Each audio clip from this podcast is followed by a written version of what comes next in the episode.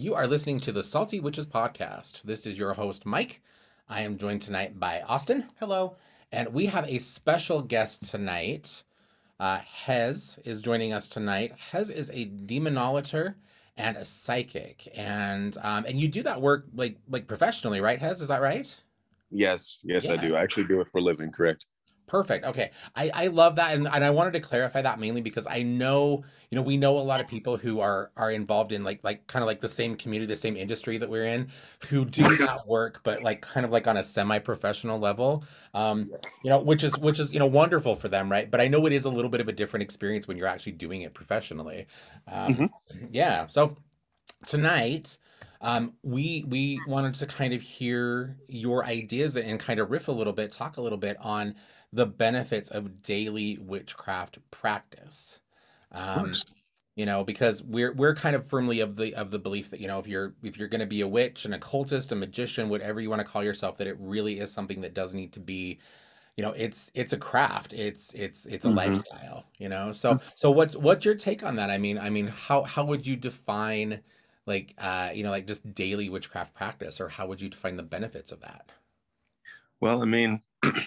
There's so many, but honestly, for myself, the way I start off my day, I'll get up and immediately just kind of lay here for a second, let my energies flow, empty my mind to let my thoughts just leave so that I can remember my dreams. I like to do that early in the morning when I first wake up so that I can document things in my dream journal. I'll get up and, like I said, I'll go do my meditation, get myself relaxed, to start the day, check to see if I have anyone that's booked with me. Usually that does tend to happen, but when I don't, I'm either going to give offerings to the spirits that I work with, or just sitting down and just reflecting on how my week might go, divining into how things might go, checking on family members, things of that sort. Okay, cool, nice, okay.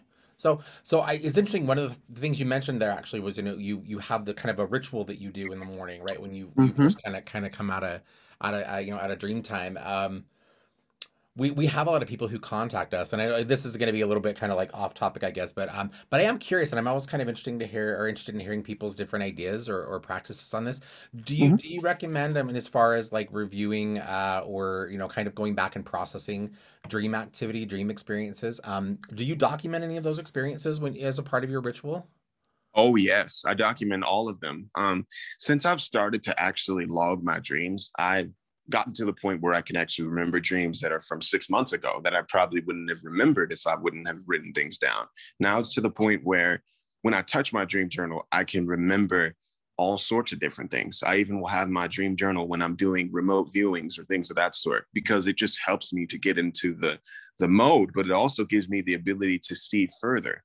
It became a conduit for, bolstering my abilities, and, I don't go anywhere without it. Yeah. That's really cool. Thank you for sharing that. Yeah. Cause I'm always curious to hear about people's practices when it comes to that. We talk a lot about documentation of experience. And so that's thank you for sharing that. So I don't know. So other than, some of the activities that you just shared, what would you recommend to people? When you're meeting someone that would be, looking for a teacher, or someone that maybe would be looking for a bit of mentoring, just teaching in whatever way that you do. I know you're also a teacher, you share a lot of information. I know you're also a teacher. What would you recommend to people? It's going to sound so, I don't know, sometimes for me, it kind of sounds cliche, but I always tell everyone that whether they're on TikTok, whether they're anywhere, if they see people, you can like people, you can, really enjoy people's content, but divine into everyone, Yeah. I always make an effort to bring my divinatory practice into when I'm seeing, if I see someone as an idol of mine, or I see someone that I feel like, hey, I'd like to connect with this person and see where, see what their practice is like. I'd like to see how they go about doing things. They seem like a really cool person. If you want to get to know people or make friends, I always tell them to make sure they're always divining. If they don't have a pendulum, then they can use their tarot cards and just look into it and just see what people's intentions are. For myself, I feel like that's something that's very beneficial, and it's helped me a ton. It's helped me dodge a lot of bullets when it comes down to people who might be, more so fraudulent, or people who don't have the best intentions. That's something that Astaroth told me, and ever since then, it's stuck with me. Gotcha. I think that's excellent advice. I mean, you talk about a little bit about that in your class, don't you, Austin? About like the basically just the, like the practicality of regular divination and and needing to check in. Yeah. You know, and I think that seems to me to be a fairly foundational kind of practice, really, or it should be, I guess. Yeah. What are your thoughts on that, Austin? Well, I agree with that wholeheartedly. I'm very much a proponent that a lot of people if you're starting to learn some form of divination, that you need to learn it, but if you have serious questions that need answered, you need to see a professional, just because you're going to be biased, whether that's positively, negatively, neutrally. But when you meet someone, and I see this with a lot of people, a lot of young newcomers into the craft of divination, where they get caught up in the flash and the flare of this teacher and these things, and it's always someone online who's over in Texas or this, that, or the other. And they're, well, they just know so much about me. And I'm like, you're always ripping on Texas, man. What the hell? They have good I mean, barbecue. Don't get me wrong. There's lots of stuff to rip on Texas for. Don't they have good barbecue. Yeah. But I always tell them, like, well, have you done a reading on this person? They're like, well, no, I trust them. I'm like, well, what makes you trust them? Because they have access to all of your social media. It's not hard in this day and age to manipulate someone. Okay. It's not. And that makes me sound like a shitty person, but it's not hard for a medium or a teacher to look you up on Facebook and go, yeah, I see that you were with this person a couple weeks ago, and they had this. So I always tell people that it's good to divine on those situations. I've actually been doing that pretty much every morning. Mike was giving me crap yesterday. He was like, "Why are you doing so many readings?" And I was like, "Because I need to flex my muscles." Well, actually, that maybe that's a nice segue. So you talk about flexing your muscles, you know, and I tend to, when I'm explaining to people, I talk a lot about, you know, I mean, getting us back on topic, right? You know, talking about, you know, the benefit of a daily practice, you know, and I talk to people a lot about like it's like going to the gym, right? Like if you want to continue to build that muscle, if you want to continue to, you know, achieve whatever that goal would be, you know, you really are going to need to come back at it consistently again and again and again. So, so in your experience, has what are the benefits to a daily practice? Like what have you noticed in yourself? I mean, you've already shared a couple of things, but also in maybe trying to relate that to other people who are maybe newer in their practice. What do you see? I mean, what are the benefits? Oh, there's so many. A really good one that I like to talk about as well, because there's a lot of people that come to me that want to find financial stability. And this is a really good one. You know, equates to when I'm speaking to people about when they're, you know, making a pact with a demon or making a pact with God or devoting themselves to a certain God. Daily practice with them, giving them their offerings and building a good rapport with them is going to have them smiling upon you. They're going to take care of you when you take care of them. For myself, when I first started off with all of this, the first one that I've ever, you know, that I ever contacted to communicate with was King Paimon. And I didn't know what was going on. I was so afraid, but he was so kind to me. He was, you know, he was very nurturing, and he was even like, if you ever want to get rid of me, you know exactly how to. You know how to banish me, and I will not take it the wrong way. And he's like, but I would really like to work with you. And that's the reason why you've been so curious about me in the first place. So working with him, I started to kind of understand myself on a deeper level. It started getting me to, you know, understand how offerings work, why we do offerings to them at certain times, but also why building rapport with them is so important. Because it got to the point where I was doing so much oneric magic with him, because he started to come into my dreams and teach me divination in my dreams. He started to tell me about, you know, protective rites and things of that sort in my dreams to achieve lucidity and help me to identify people that might have said things to me, to take cloaks off of certain beings that are trying to visit me or interact with the background characters in my dreams. It started to become something that became a lot more than just a dreaming itself, you know? Yeah. Okay. So things started to change and become extremely beneficial. And even more so after that, he started to teach me about the different meanings of candles and what types of demons I would meet when I was going forward with meeting any of the legions that are under him, you know, because he has over 200 legions of demons that he leads himself. And so after that, I started to kind of look into, you know, I started to look into money magic. I wanted to understand how I can, you know, get a raise at work and make a little more money. I wanted to understand how I could move forward with actually working from home. See, I didn't actually accomplish that until I worked with Lucifuge. But the thing about that was, remember what I said, I was very afraid. Yeah. So I figured that since I was working with all of these beings in the Goetia, I was like, you know what? As long as I work with the ones that are not the higher ups, it's okay to not work with Lucifuge because I was so afraid. I didn't know what to expect. So I would try to avoid him so much, but every single being that came forward was pushing me even closer to him, especially when it came down to me connecting with Bion finally. And it just became this beautiful bond after that. And Lucifuge was the one that pushed me to become financially independent, financially stable, and to take the leap to start my business, to start going forward with doing my readings full time or helping people to understand how to, you know, hone in on their abilities and things of that sort.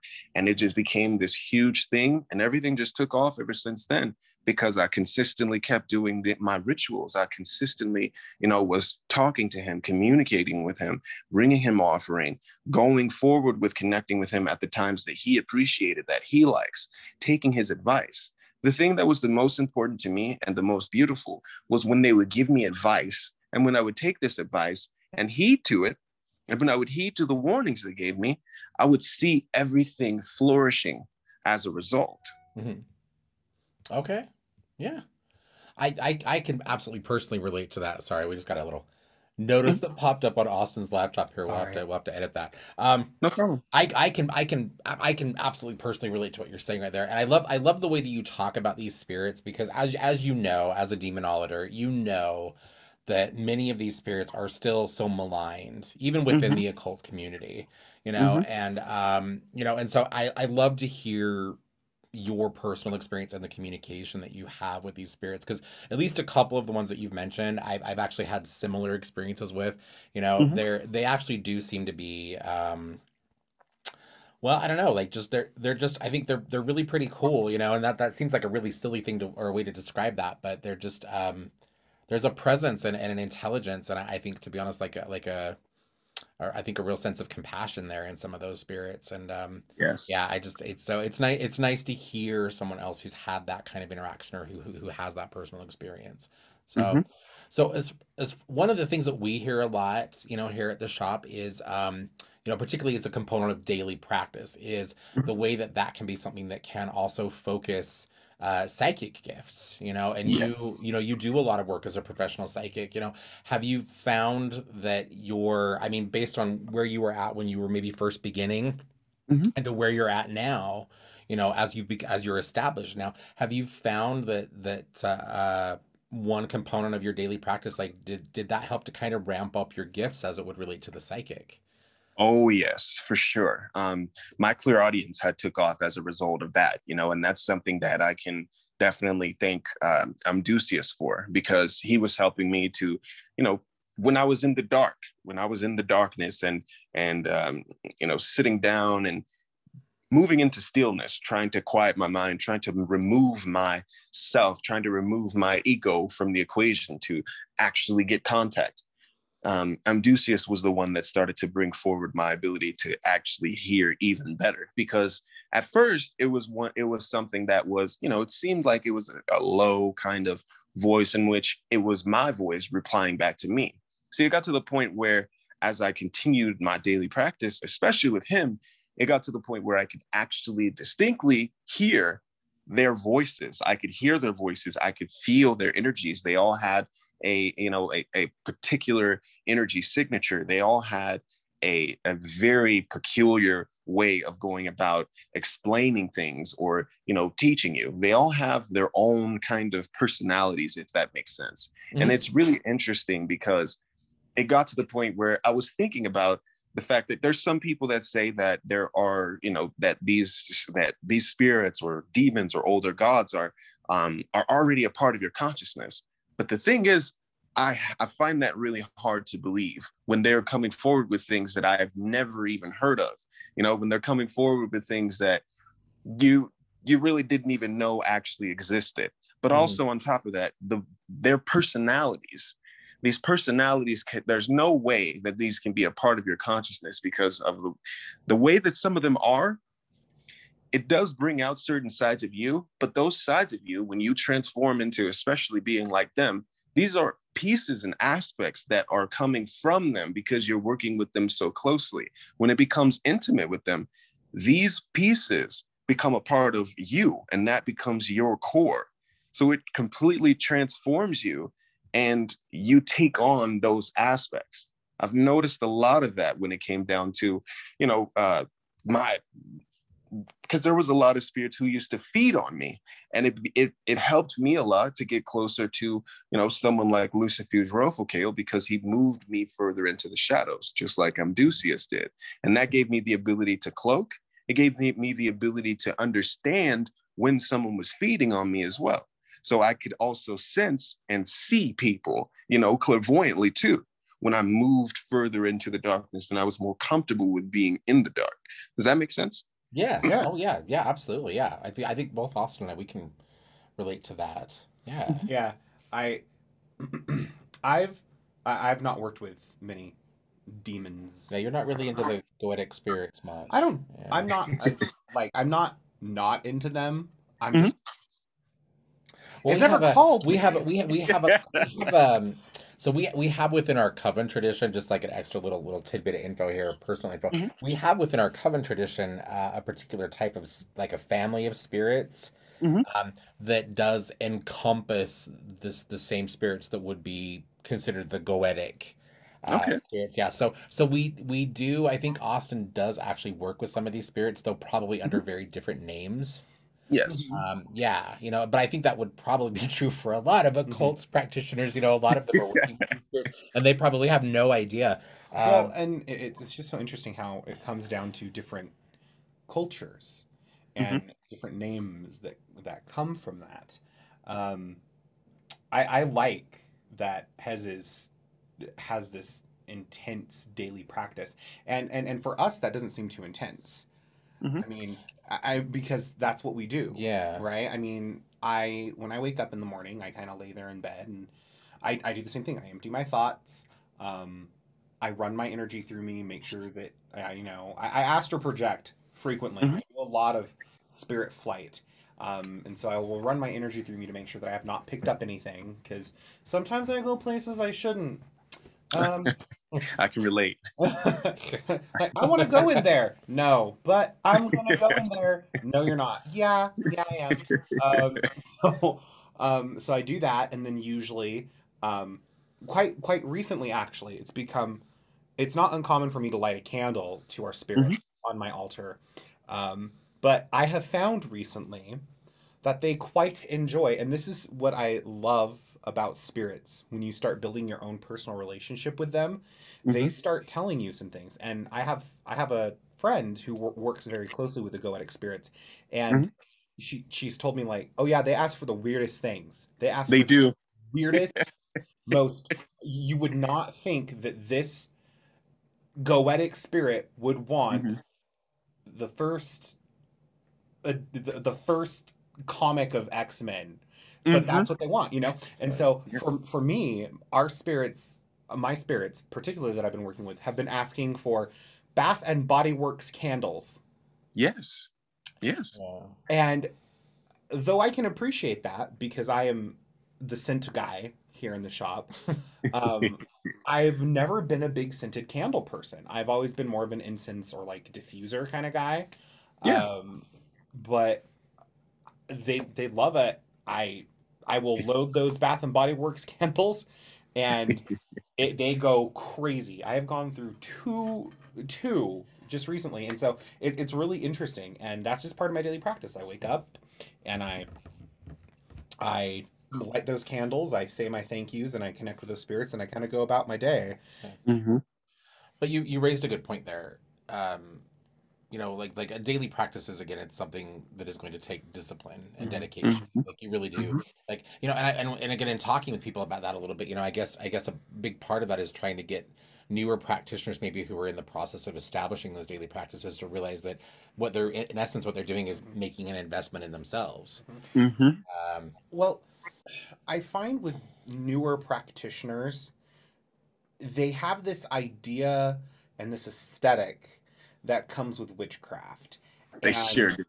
And that's okay. You know, they want the woods and the Stevie Nicks shawl twirls and the spell jars and this, that, and the that. That isn't witchcraft? No, it's not. It can be a component of your witchcraft. I know shawls are a part of mine.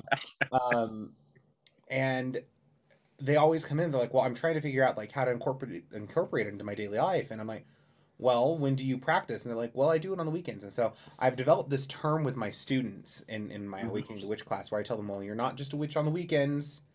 You're exactly. Every day. Not a weekend witch. Every day. A weekend witch. No. You're practicing. So then that's something that my students had a hard time understanding when I first started the classes. Well, how often are we supposed to ground and center? Every day. Exactly. Times a day. Yeah. But I have a job. Cool. Figure it out. This will make you better at your job. Exactly. Okay, so I've got another question for you, kind of getting this back on topic here a little bit. So, all right, so this is one of the other things that I think I hear a lot from people when it comes to something like a daily practice or like routines and rituals around their traditions, you know, their spirituality. You know, we've seen those things, and again, I can say in my own personal practice, I'm sure you can appreciate this as well. That those are things that do seem to evolve, like they have to evolve. Mm-hmm. What's your take on that? I mean, how do you feel about the evolution of those practices? The evolution of those practices, like in which way? Sorry about that. Oh, I guess. I mean, basically, what I can honestly say that what I do day to day now as a part of my daily practice is probably quite a bit different than it would have been even maybe like 3 or 4 years ago. Oh yes. So have you found that? I guess in asking you that question, I'm thinking back to some conversations that I've had with, again, some other witches where they, you know, they kind of fall into a bit of a rut. I think, you know, they you know, and even if they are dedicated to a daily practice, it's like it kind of becomes this like a drudgery, like, oh, I get up and I do this thing. And it's like, no, there should be an element of stagnant. Yeah, there's a stagnation. It's like this should be an enjoyable kind of thing. So, so can you see, I mean, with that, I mean, obviously you don't need to give us personal details, but like, but can you see, like, I mean, some validity to that? Have you noticed that over the years that your daily practice has evolved? Yes, I've noticed that. I noticed a huge difference, honestly, you know, because I practice a different type of magic, but I don't want to put it out there. I'm a part of a different order of magic, but I would prefer to keep that a secret. Yeah, and that's fine. That's fine.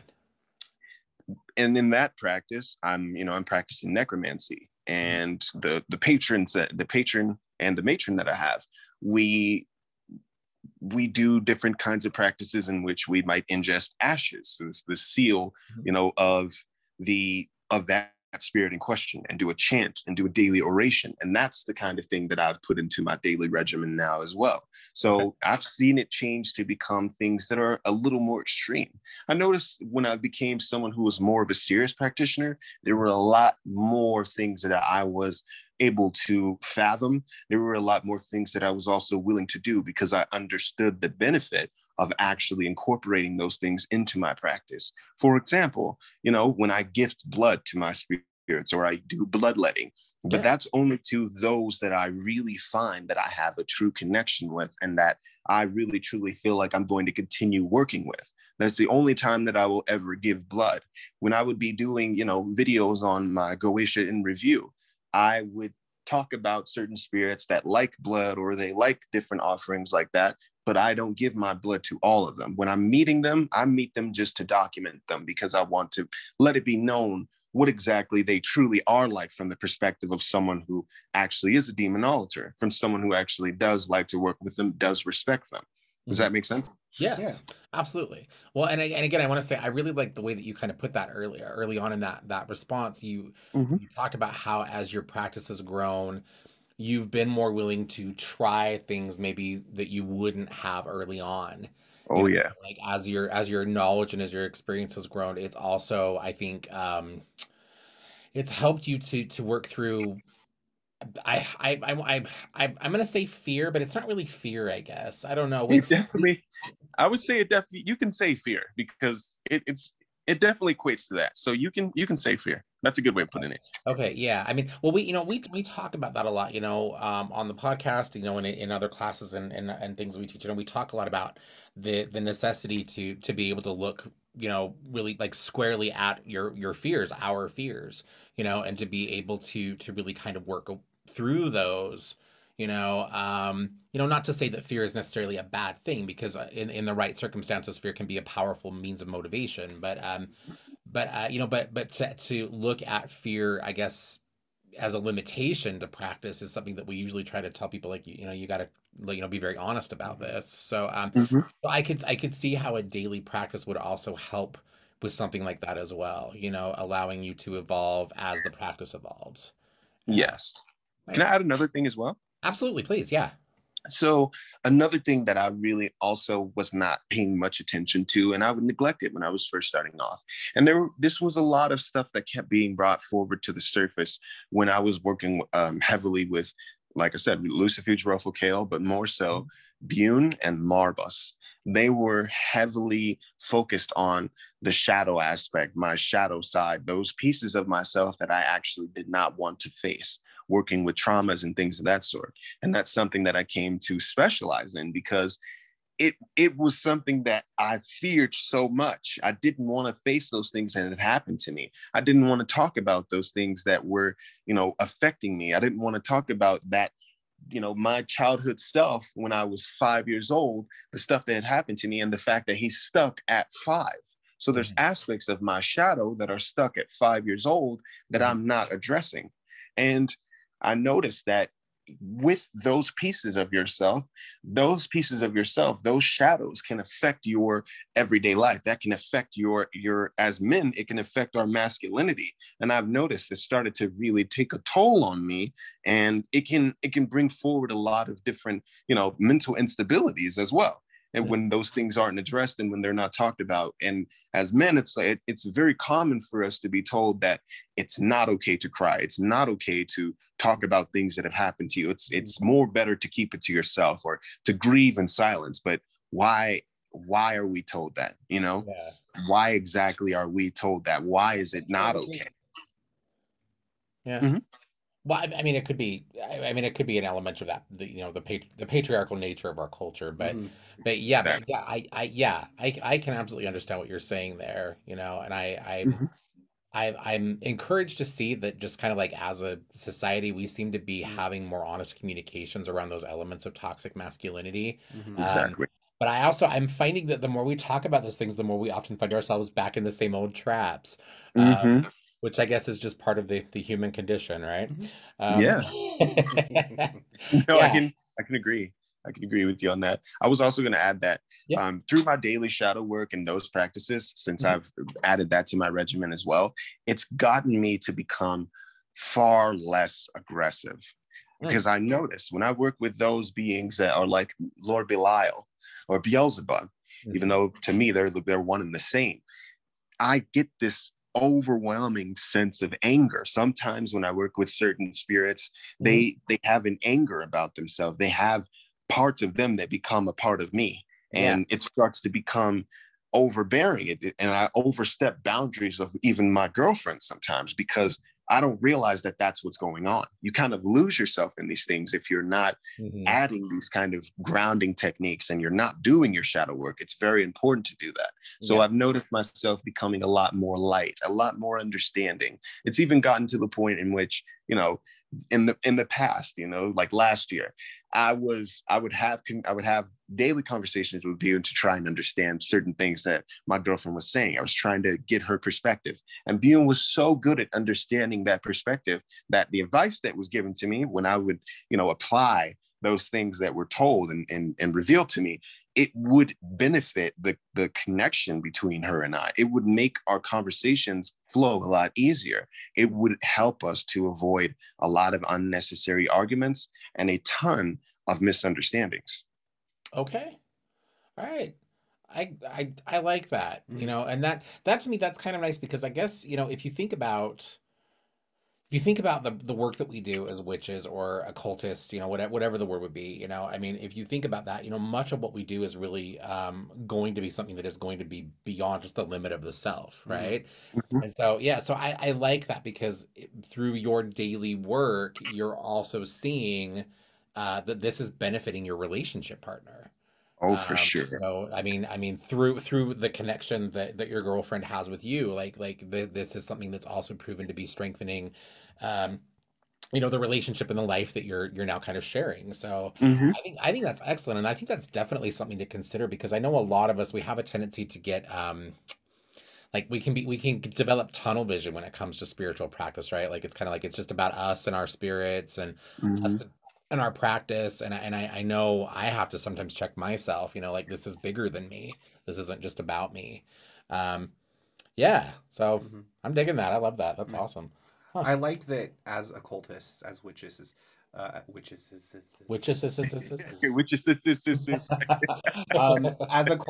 or witches, we understand that there is a necessity for the darkness. And as we allow ourselves to go into those darker, shadowy places, our soul, our spirit thus becomes lighter.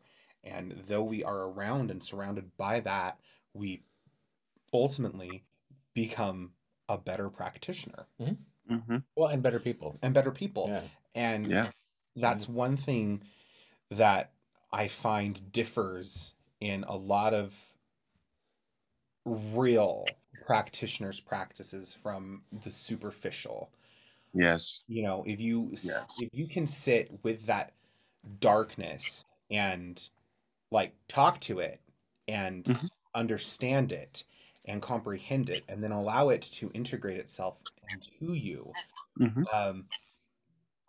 You become so much more powerful in all mm-hmm. aspects of life.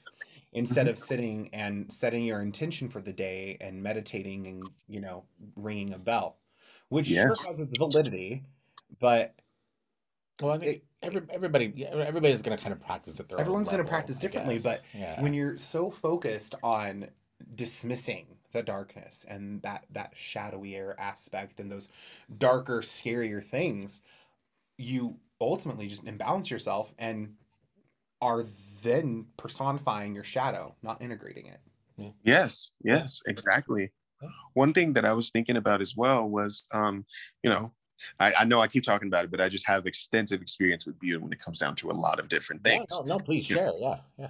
One thing that I was, that I was thinking about just yesterday, I was sitting on the couch and, you know, I live in a really nice area now in Colorado, and I have a really nice place. Due to, you know, as a result of my daily practice, my work, and this is my life's work, you know? Yeah. So yeah. I was sitting down on the couch and I was just thinking, you know, 3 years ago, I was sleeping on the floor in my brother's house on an air mattress in the living room. I didn't even have a room. You know, I didn't have much of anything. I had come back from, you know, another country traumatized because things that have played out there. And I come here and I'm starting over again. Mm-hmm. As soon as I started to get, you know, into my daily practice and started to understand how these things work, everything started to come together. And as I started to have, you know, daily conversations, especially after I made the pact with Bion, it was probably about 3 days after the fact that we officially had sealed the deal. Mm-hmm. Bion started coming forward and telling me about, you know, just embracing the little things that I have. And watching those little things grow into large, you know, into large pieces of my life, watching these little things become even greater and become a huge part of the bigger picture of my life. And Bion was telling me to just look at those things that I have, cherish those things, and everything else that I could possibly need or want would come my way. See, I would have never thought that it would be something that came as quickly as it did, because it just, I continued. Sometimes I would be so afraid. I would be, you know, I would feel like, oh, it's not coming in. I don't have the money for rent. I don't have this. I don't have that. Mm-hmm. There would be times where I did have that kind of stuff happening, conflict with my family and things of that sort. but I continued to keep going because I knew that this is what I wanted to do. And as a result, everything that I was told, everything that I was working so hard for, it seemingly just started to fall into place.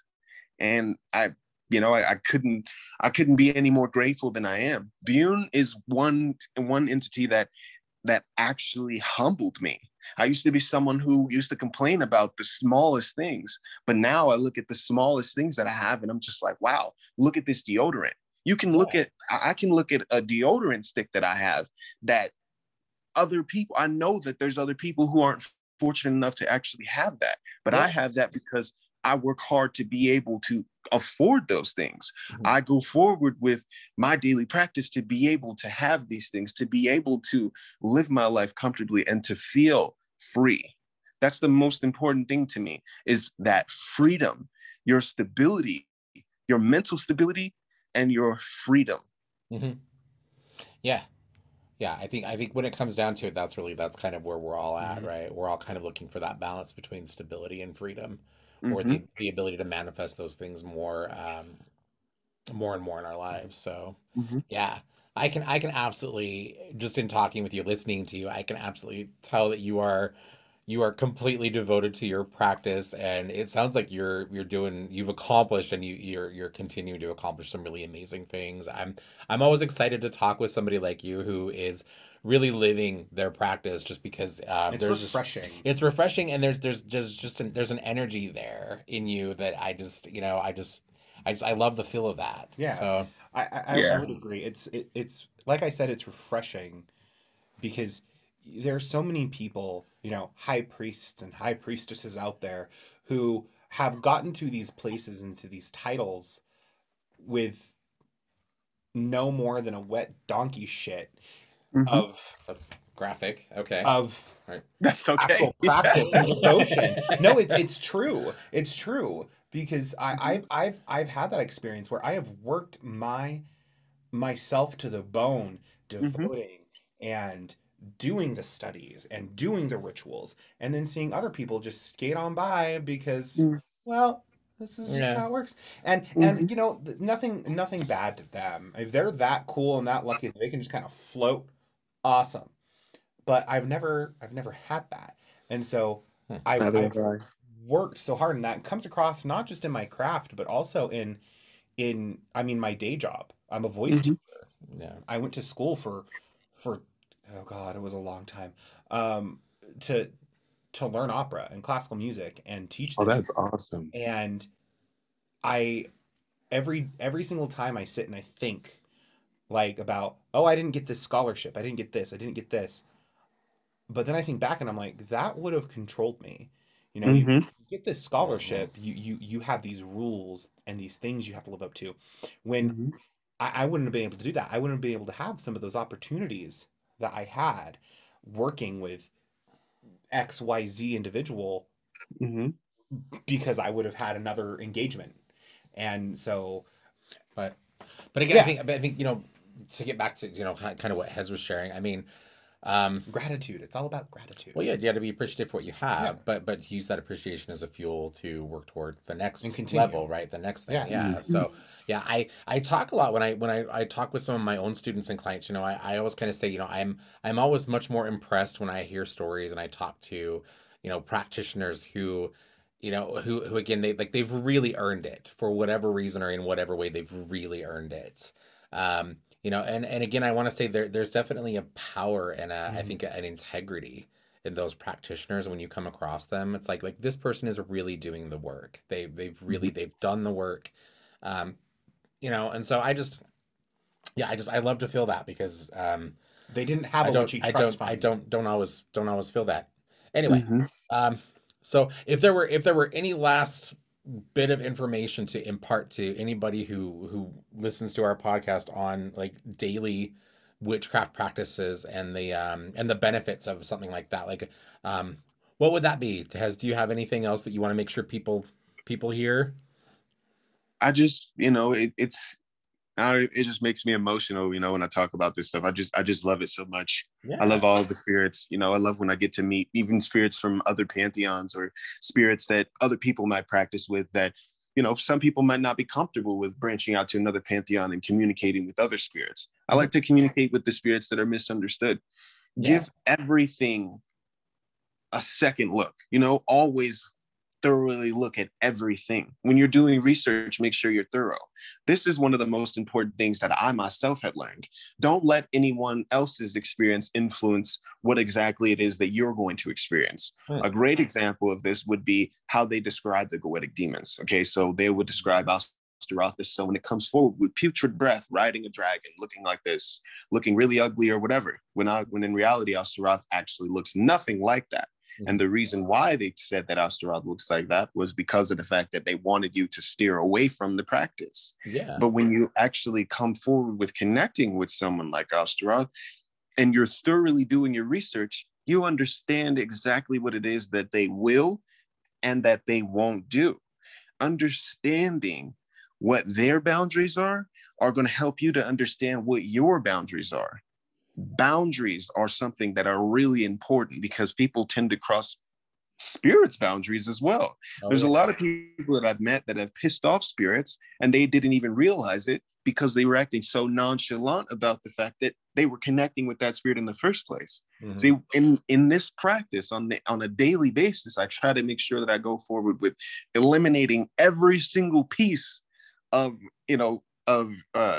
energy or, you know, intention in the ritual or even symbology in my rituals that would disrespect them, because in no way have any of them ever once disrespected me. So when it comes down to the Goetia, because I pride myself on connecting with them in the way that I do, I've removed all of the Solomonic methods of connecting with them. And I've seen my relationship flourish greatly with them. I've built better rapport with them. I've gotten the ability to connect and go even further in ritual with them by removing this stuff. Mm-hmm.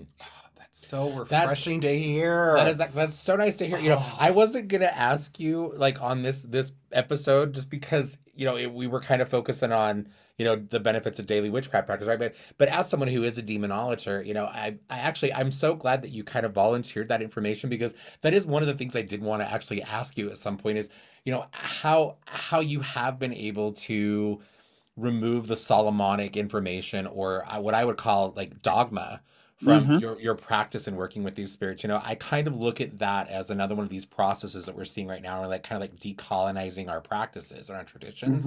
Mm-hmm. Because I absolutely feel that way about Solomon, you know, and I know that there are a lot of high magic practitioners and ceremonial magicians out there and other types of occultists that really find a lot of value in, you know, the Solomonic practices and methods. But I've never really personally felt good about those. Mm-hmm. So, I mean, so is that, would you elaborate on that just a little bit? I mean, just to the extent that you can. I mean, what are your feelings on Solomon's work with demonic spirits? Well, you know, the Solomonic work for myself, and this is only my opinion, mm-hmm. I feel like it was something that came from a fear-based perspective because they were afraid of them. So they wanted to constrain and bind them if they were going to work with them. They mm-hmm. wanted to constrain them to get what they wanted. See, for me, I'm someone who got to the point, because I was taught by Bion, to negotiate with the spirits you're talking to. When I first initially started to make a pact with Bion, Bion was like, "Are you sure that this is what you want?" And I was like, "You know what? No, I want." And then Bion told me her terms, and when I was saying, "Okay, look, this is what I want," Bion told me, "This is what I want. I want you to work with me for this amount of time and this and this." But because I was afraid, I was like, "You know what? I don't want to do that. I'm not comfortable with you for 6 months, and I have to have you inside of this home when this isn't even my home." Mm-hmm. You know, because there were things that were coming up in which I had to connect with them in these ways to be able to get what it is that I was trying to get, or do what I was trying to do, or what I was trying to accomplish. Mm-hmm. When it came down to removing these things, when it came down to removing all of this dogma, they came in even more clear. They started to come to me in my dreams even more. I started to have access to beings in the Goetia that I had never even met, that I'd never even done research on. I started meeting beings like Marchosias. And Marchosias came forward with, you know, these means to be able to protect me, to be able to identify people who were doing magic on me in my dreams. Mm-hmm. I wouldn't have even known if Marchosias wouldn't have stepped forward to me and introduced themselves, you know? So these practices, when it comes down to, you know, all of this dogma, all of the influence of Judeo-Christian and doctrine, you know, when it comes down to these things, I find it extremely just disrespectful and just it's full of fear. Yes. And that's just from my perspective. There's so much fear of them. You have to bind them. You have to do this banishing. You have to do all this. When I'm done with them, I don't even banish them because they know when to leave. Yeah, I'm not going to banish them because they know what to do. They know when to leave. The only time they're going to linger around and stay is if you have not let it be known that you're done, which is the reason why we thank them at the end of the ritual, you know? That's just my perspective. It's like, you know, meeting adjourned, like we did what we needed to do. Yeah, exactly. Okay, cool. It's so refreshing. Thank you for sharing that. Yeah, because that was definitely one of these things I was planning at some point to kind of pick your brain on, just because I figured you'd be the guy to ask. Yeah. Let's shift gears a little bit. We're going to kind of move away from our topic and kind of get on to the next couple of things we do. So we always kind of talk a little bit, you know, on, you know, some of the practices, some of the trending things that we see in, you know, the kind of the alternative spiritual communities, you know, and a lot of it could be, you know, just the stuff that's trending through social media. A lot of it could be the things that we're seeing in our local pagan and witchcraft communities. But I don't know. I'd like to kind of see like what are you guys loving about witchcraft and the occult right now? Is there anything that's really kind of catching your attention a lot these days? Like a good thing, a positive thing. I really want to hear Austin's perspective because I want to hear both of you guys' perspective first, because I really thoroughly enjoy you guys, and you guys do have a seemingly kind of different way of working with spirits. So I just really want to hear what you guys think, because you guys have a little more experience, a little more years over me. I would love to hear it. What you got, Austin? What I'm loving is. Oh, it's so hard. It's so hard. That's all right. It's okay. You're not loving anything right now. It's really hard because we have there's some gems that pop up that are really, really awesome, and then without fail, for that one gem, there are those 500 other pieces. Well, right now we're just focusing on the positive. So, what I'm loving personally, is I am loving the act of ethical sourcing that I'm seeing. Oh, okay. I'm, you know, we have customers who come in into the shop, and they're always asking us, like, well, where do you get this? Where do you get this? Where do you get this? Mm-hmm. And I can honestly say I pride myself as being a part of this shop, as being a shop owner and a practitioner, to say that we source our herbs, our crystals, our oils. We source them ethically, and if we don't source them ourselves, we have done extensive research into those companies or those people who do source them ethically. Okay. Yes. Let's not make this about our shop, because we're not the only people out there that are doing this. I know, but it's okay. It's beautiful though. It's okay. That's all right. That's what I'm saying. I love that there has been this uproar of ethical. Of needing ethical sourcing. And I'm not just talking about for products and your supplies, but also ethical sources for knowledge. There was this uproar on TikTok about tarot being a closed practice. We've all heard it, blah, blah, blah, blah. And there are several Romani creators, one of which is Mike. Another one is me, who spoke up, and people rallied behind us. It was really nice to have that, like the Romani voice not being silenced. It was really nice. I don't think people could silence us, even if they tried. I'm a loud bitch. Our will to speak is too strong. I'm pretty loud. So that's what I'm loving personally, is I'm seeing this uproar of ethical practice, sourcing, and sourcing in all ways, whether it's physically or academically. Well, I think that's the the way that you say that ethical sourcing, that actually, that's kind of a good lead into what I want to throw out there. I'm noticing, and I know in future, we talked about doing a future episode just on this topic because it continues to be something that cycles through the certainly the witchcraft community, but the pagan community at large. But one of the things I'm loving right now is that there does continue to be productive conversation around what people are calling closed practices. Mm-hmm. Mm-hmm. There's still, I know there still seems to be a lot of confusion out there around what that really is and who is and isn't allowed to have access to some of those traditions and things. What makes them closed? Yes, and what makes them closed? Yeah, but I'm kind of liking that at least over the last couple of weeks, I've had some interaction with people and I've seen a bit of a shift. I've actually seen people where they're starting to get it. Mm-hmm. They're starting to understand that like these are valid and no, you can't just have everything you want. Mm-hmm. You know, mm-hmm. That you have to respect these things. You have to respect the people who've carried these traditions for years and years and years, sometimes under horrible life circumstances and abuse. And, you know, and so I'm liking that. I'm liking at least like more of a positive turn. And, you know, and like you said, Austin, for every one person that gets it, there are going to be 10 other people that are just going to double down and be really dumb about that. But that's what sour jars for, I guess. Well, maybe. But...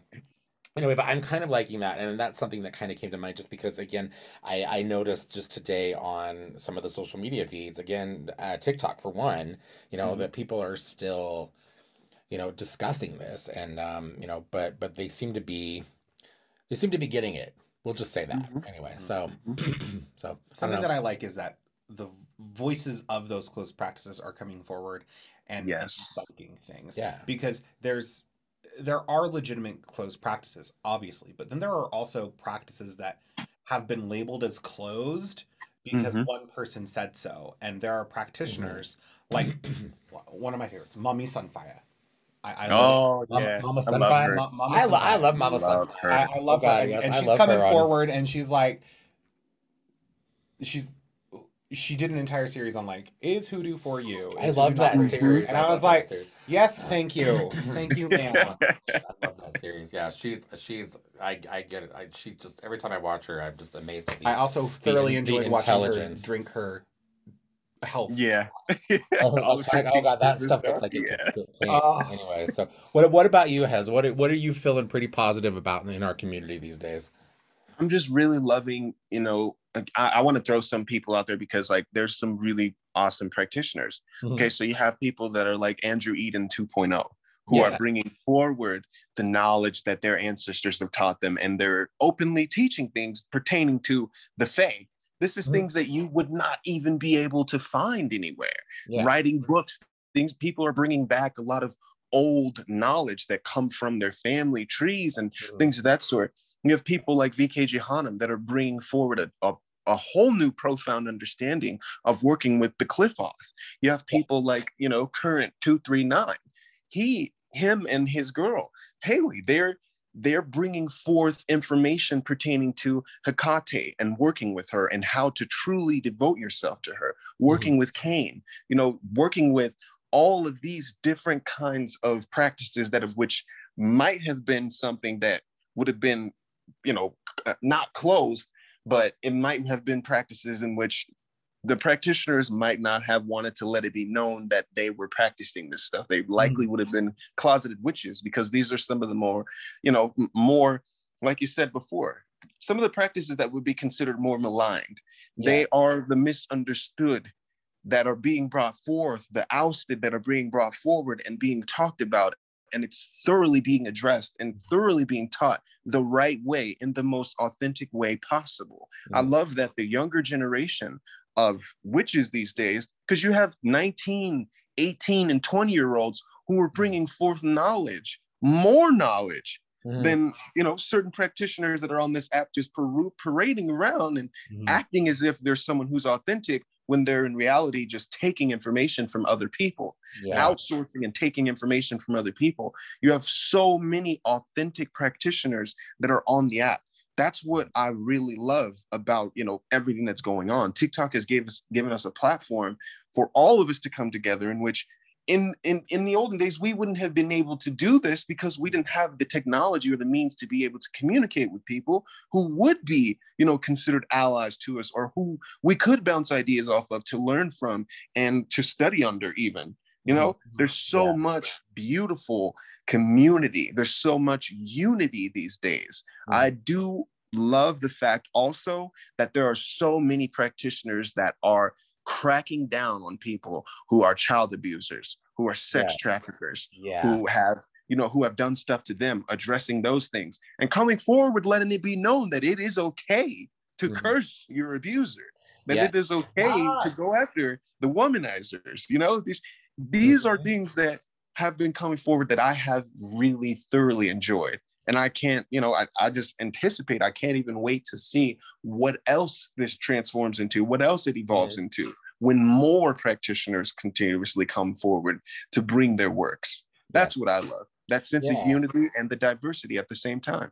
Yeah. Yes, absolutely. Yeah. I love it. So. And it's funny, he's talking about curses on child sex traffickers and abusers, and I'm like, and you have one sitting at home on your altar right now. I have two that I'm excited actually. So okay, yeah, there you go. Exactly. Yeah. So I love that, and I think that's a big component of what we do as practitioners. You know, we're supposed to protect and defend those who could not or had the or were unable to defend themselves.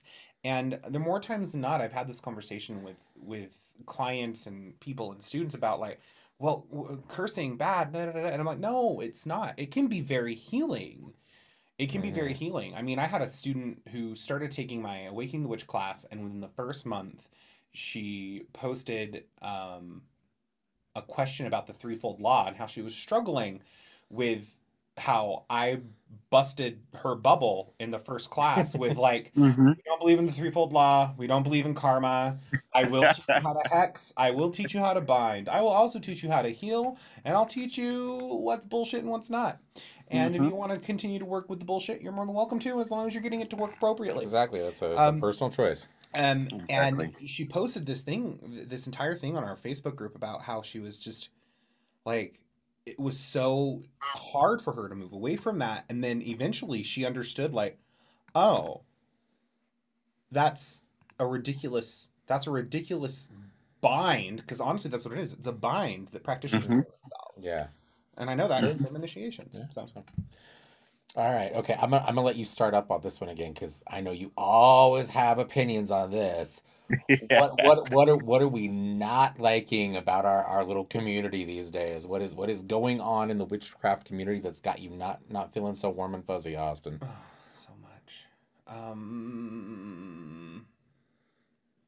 Oh, come on, you were rattling off things like crazy, or said you had a lot of ideas a minute ago. Now you're. I am disliking the.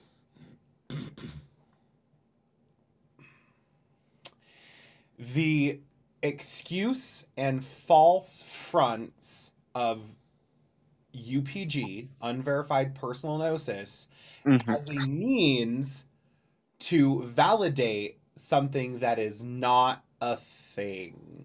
And now here's the thing. Here's the thing. There are some UPG stuff that I'm like, okay, cool, that's your own thing. But then there are other things where I will be having a conversation with someone, and then they'll go off about how they intuitively picked up this, and this about, a really good example, a particular divinatory method that I'm very familiar with. And I'm like, that's not true at all. And then their response is, well, then I guess I can't talk to you because you don't agree with me, and you're wrong, and you're telling me I'm wrong. And all I can honestly say is, yeah, you're wrong. And I'm sorry that I burst your bubble with some fact and, you know, stuff. So I always tell my students, like, yeah, it's great to follow your intuition and let that UPG work for you, but you always want to try and get some sort of backup, you know, some sort of backing with the UPG, with that unverified personal gnosis. You know, I mean, for the longest time, I had no idea why I was so drawn to keys. I'd find them on the road, and my friends would give me keys for gifts. They'd go to craft stores and markets. And this reminds me of you. And okay, cool. I have no idea what that means. And so after years and years and years of working with a deity that I just needed to work with for that amount of time, Hecate popped up and was like, so you're ready now? And I was like, oh. And it wasn't until I started doing studying and looking into Hecate and talking to Mike about Hecate that it was like, oh, keys are a Hecate thing. And it just more and more, these little things that I just kind of pick up. Mm-hmm. Well, they're not just a Hecate thing, but she's a pretty big one for keys. Well, yeah. So that's what I'm talking about. It's like how you can verify your UPG through study and research. Yeah. Sorry. Well, that kind of gets back to something that Hez said a while ago, too. Mm-hmm. Like, he was talking about... making sure that you're not allowing other people's experiences to really be the defining structure of your own. That's kind of how I see that there. And I think there are always ways, if you do a little bit of digging, to kind of validate some of the personal gnosis that you're receiving.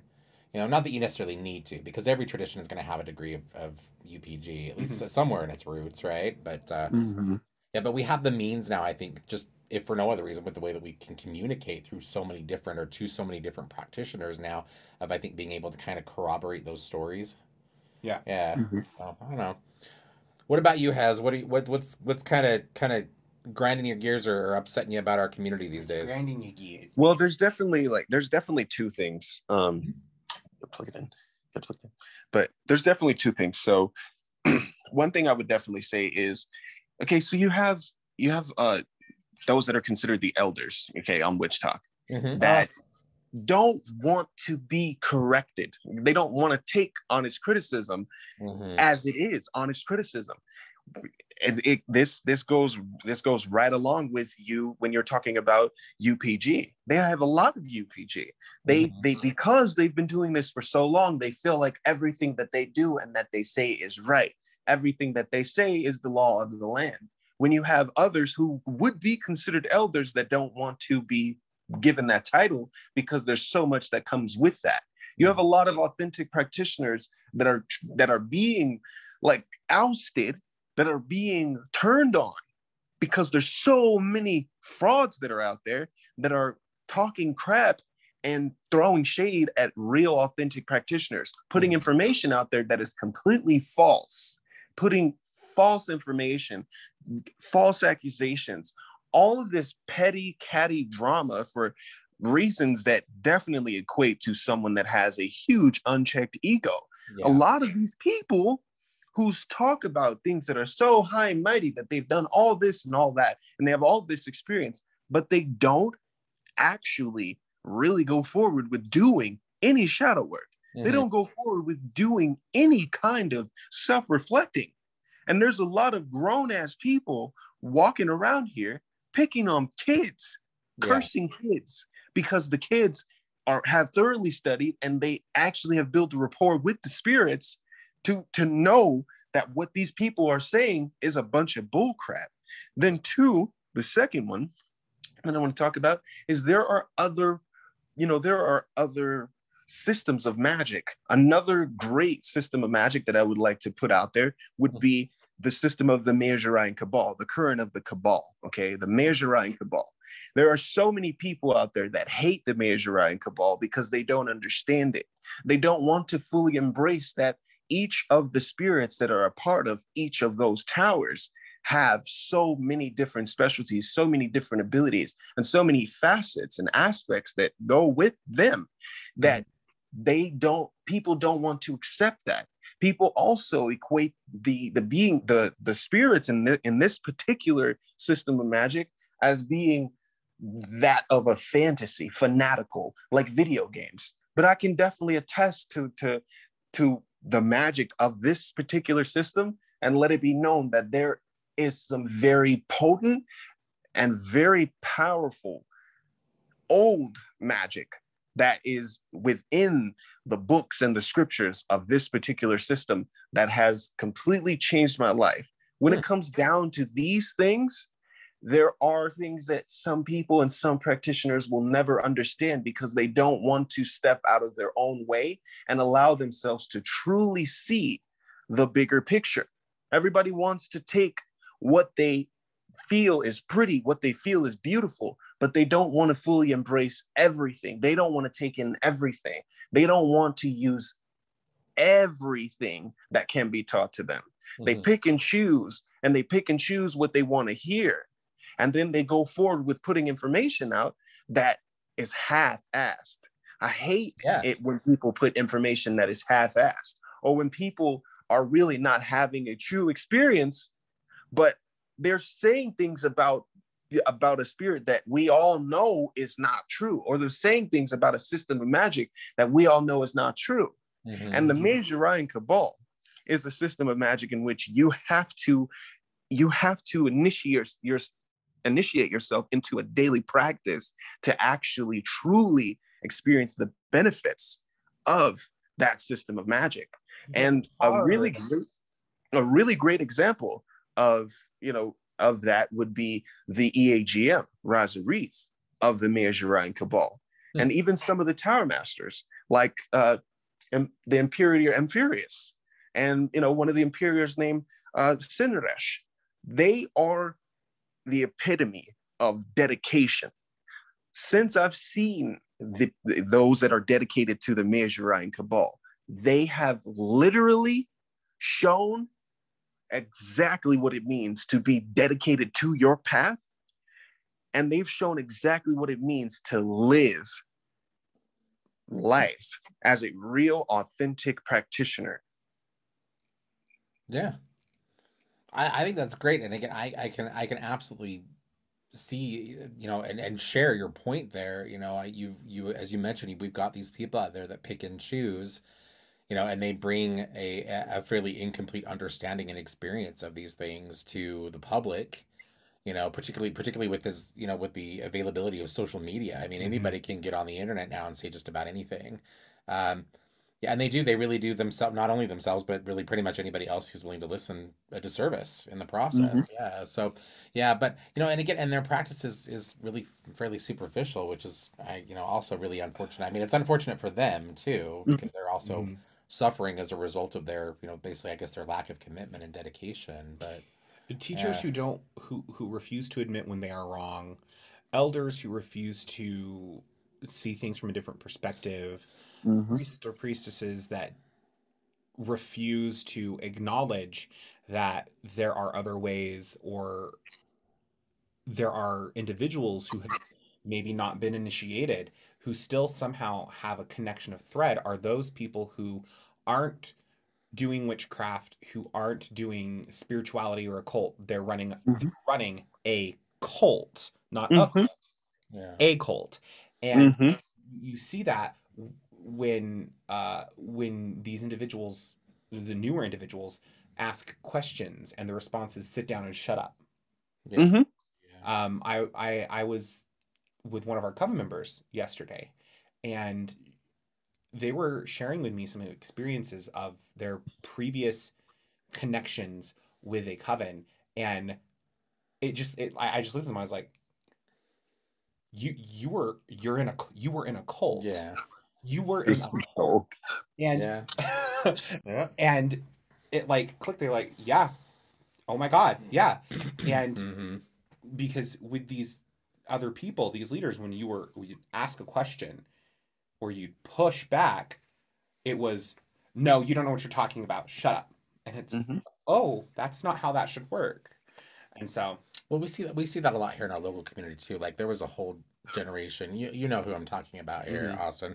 There's and this is not specific to our community here. In oh, I'm sure area. It's this everywhere. Is everywhere. But as you were saying, Hez, we've got these people who now have a really large online presence, and and they proclaim themselves elders of our community. And I personally was kind of raised that you don't get to appoint yourself an elder; that your community appoints you an elder. Yeah.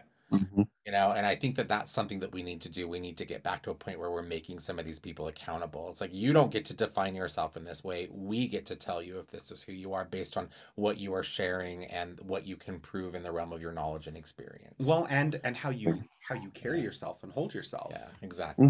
So, what are you hating, Mike? What am I not liking about our community right now? What's grinding your gears? What? geez, I don't know. You know, I had an experience yesterday with a couple of teenagers in the shop, and you know, and this is something that I continue to see, again, like through a lot of social media, you know, through other conversations and interactions in our community. And again, it's everywhere. It's every community around the world, you know, every alternative community. But I'm noticing this thing happening now where a lot of our spiritual practices are being, how to put this, basically. So, okay, so these two young women came into the shop yesterday, and they came in and they were looking for a spirit board. Okay, and you know, and we carry a few in the store, you know, and you know, and they're buying this, and I'm like, oh, you know, they're you know, kind of maybe looking to learn, or they're, you know, going to further their you know, knowledge and practice a little bit. They were buying this mainly because they wanted to use it as part of a prank they were going to play on a friend. Oh my god! No, so there's a part of me that's kind of like, okay, like this, like there are components of what we do as occultists and witches and practitioners that like these are real things, and there yes. seems to be this still this idea in at least some people's eyes that, you know, what we're doing is all just like it's all just Harry Potter, it's all just fantasy fairy tale, or it's all just spooky. It's that sensationalizing of our practice that that really kind of bothers me. And you know, and I guess, and when it comes to like people who aren't practitioners, I expect that from them because they just don't know any better. Mm-hmm. But I'm seeing that happening within the community as well. Mm-hmm. There are a lot of voices out there I'm hearing now where they're, you know, they're so caught up in, I guess, just the attention that they're getting, that, you know, that they're sensationalizing a lot of these practices, and they're selling people a lot of bad information, you know, mm-hmm. and a lot of fear and superstition. And mm-hmm. so, you know, and that's nothing new. I think that's just always been a part of our community as practitioners. But that's one thing I've noticed kind of rearing its head again lately. It's like this isn't just your superstition. This isn't just your scary movie. Like mm-hmm. this is a real thing. Well, and, I mean, with the spirit board, you have people like that who are coming in to do it for a prank. We as witches and practitioners know that that's not how a spirit board works. You're not going to, exactly. you know, but that's most definitely how horror stories start. Yes. You know? And so prior to that Monday, I had this people come in, and they were so scared of these of spirit boards that mm-hmm. they were terrified. They wanted to get one because they wanted to communicate with their guides, but they didn't know their guides' names. And they were so scared, and they just went off on how fearful they are. And I just kind of looked at them, I was like, if you're so scared, you should probably not get a board. Mm-hmm. And then they didn't listen. I was like, okay, whatever, you do you. Fear's gonna shut you down. And I told them, I'm like, if you sit down and you know what or who you want to talk to, there's not an issue. It's when you mm-hmm. sit down and you're just whatever comes through. Hi, guys. That's how you get. That was feedback. Sorry, feedback from no, that's okay. I'm loud. That's. Parasites, that's how you get parasites. That is exactly how you get parasites. Then without fail, they're the ones coming in freaking out. They have a demon attached to them. They have a demon mm-hmm. attached. I'm like, no, you don't. Yeah, you have a trickster spirit. We hear that a lot. Exactly. Yeah, we hear that a lot. So, oof. Anyway. Big oof. All right. Yeah. I get a lot of questions about, I used to get a lot of questions about that, even when I was first starting to practice, because I'm not someone that's really, you know, been a practitioner of, you know, working with the Goetia, working with demonic magic for too long. Mm-hmm. I was someone who actually would be considered right hand before I even turned to work on the left hand path. Yeah. When I was first starting to get into, you know, working with demons there, I was taking it so heavily serious because, like I said, when you're working with demons, you literally become them. You become just like them. Yeah. And at that time, I was currently working heavily with King Paimon.